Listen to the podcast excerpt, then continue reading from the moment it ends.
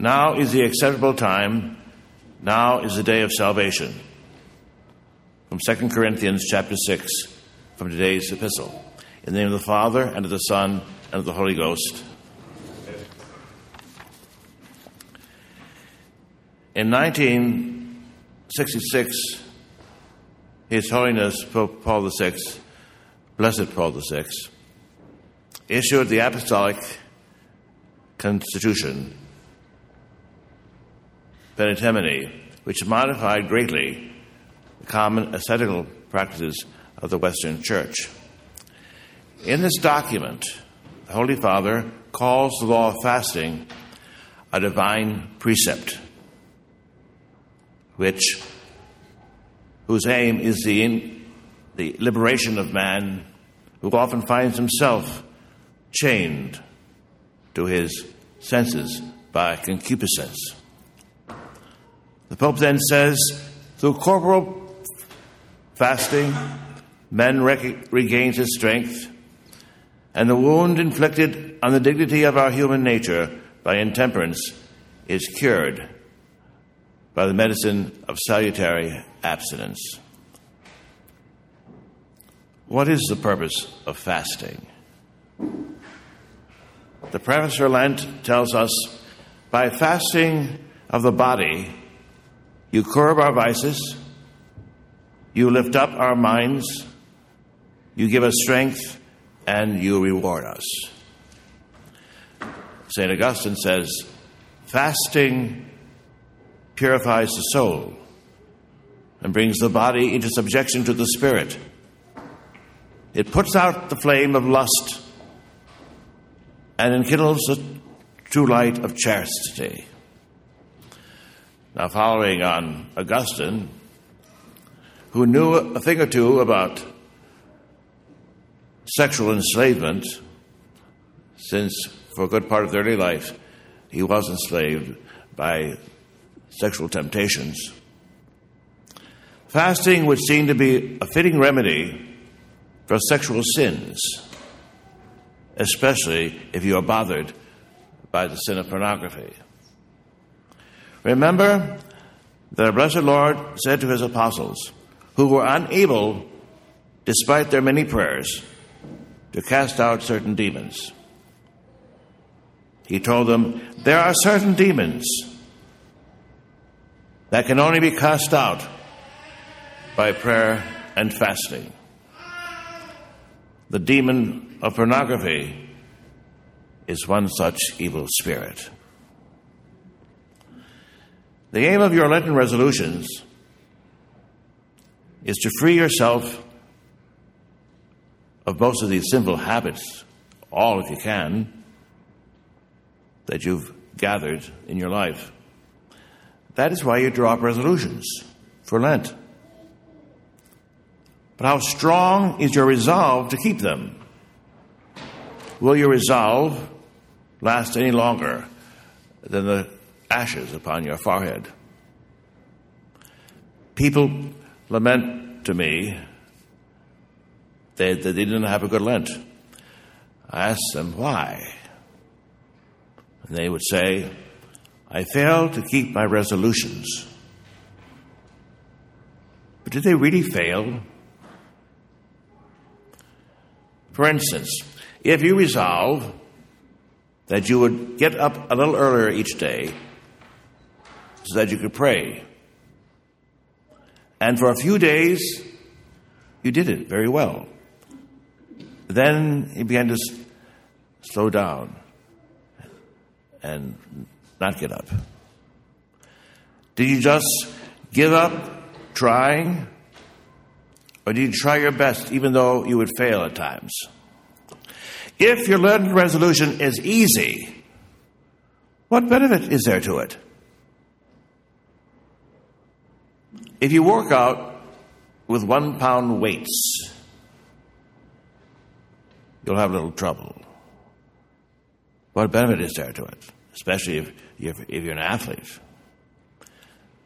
But if you go to much heavier ones, that'll be harder. And you have to struggle. But great will be your benefit. The worth of Lenten resolutions is in the struggle to keep them. Where there is no gain, there is no pain. So you should not be discouraged if you can't. Keep, keep trying, because that's where the benefit is. In the trying. As you should keep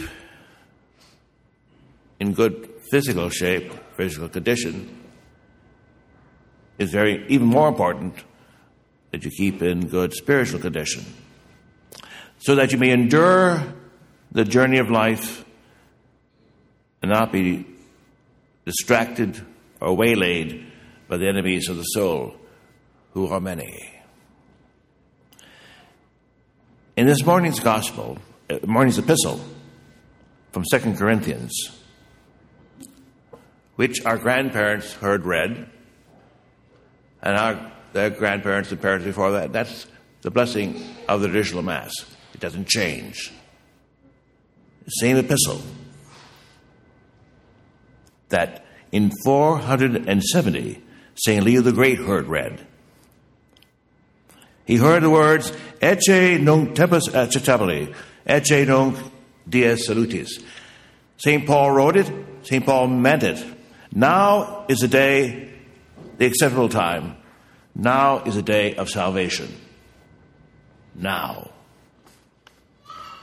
One day, you will have to face God as judge.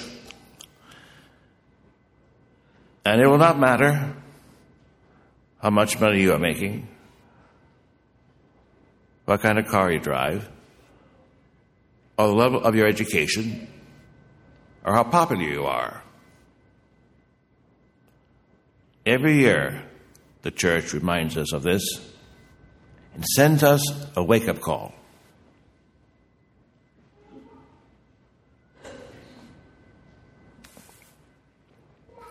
She reminds us of our mortality.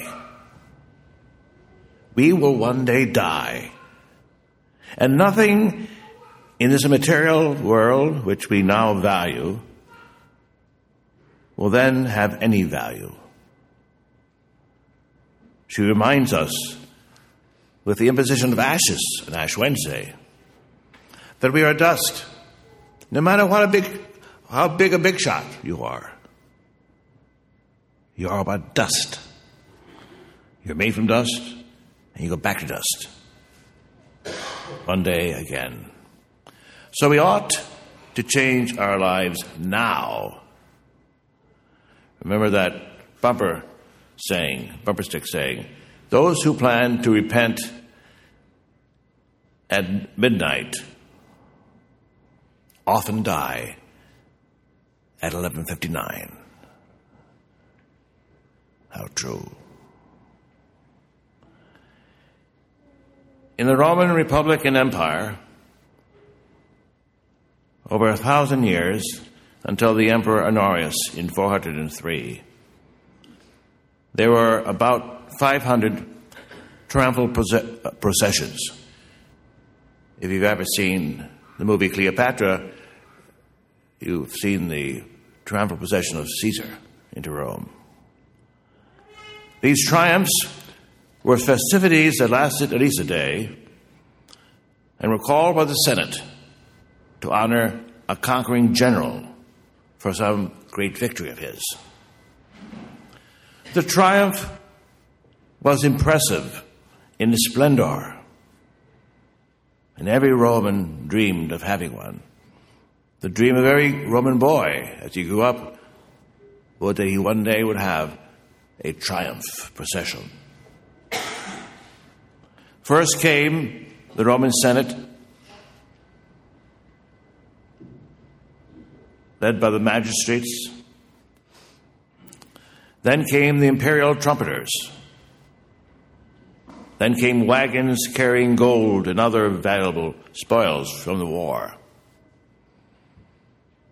Then followed musicians, dancers, and placards with drawings of some scenes of the war.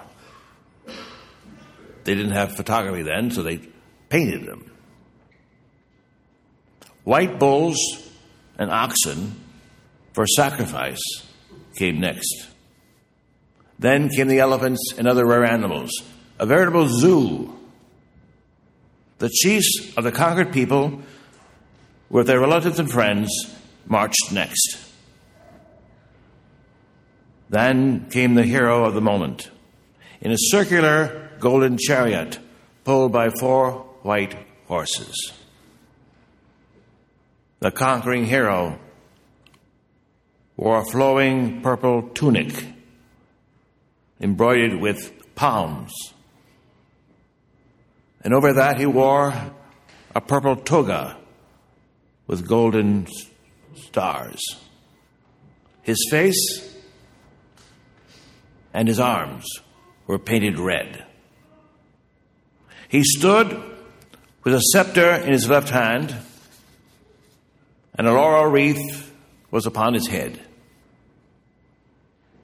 A slave held a golden crown over his head. His children were robed in white, standing in the chariot with him, then followed the Roman army, disarmed. But you could not carry arms into the city of Rome. Then thousands of people crowded the streets and cheered and tossed rose petals. What a moment of great glory. The hero probably said to himself, I'm quite a dude. Look at me. I'm numero uno. In fact, some people thought he was Jupiter. But the slave who rode in the chariot alongside him, alongside the hero, and who held the golden crown aloft, kept whispering something in the ear of the conqueror. What was he, what was he saying over and over and over into the hero's ear?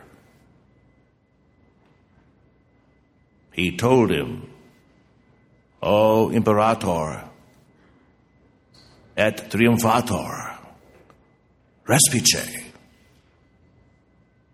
memento mori. O great triumphant one, look around you and remember one day you will be dead.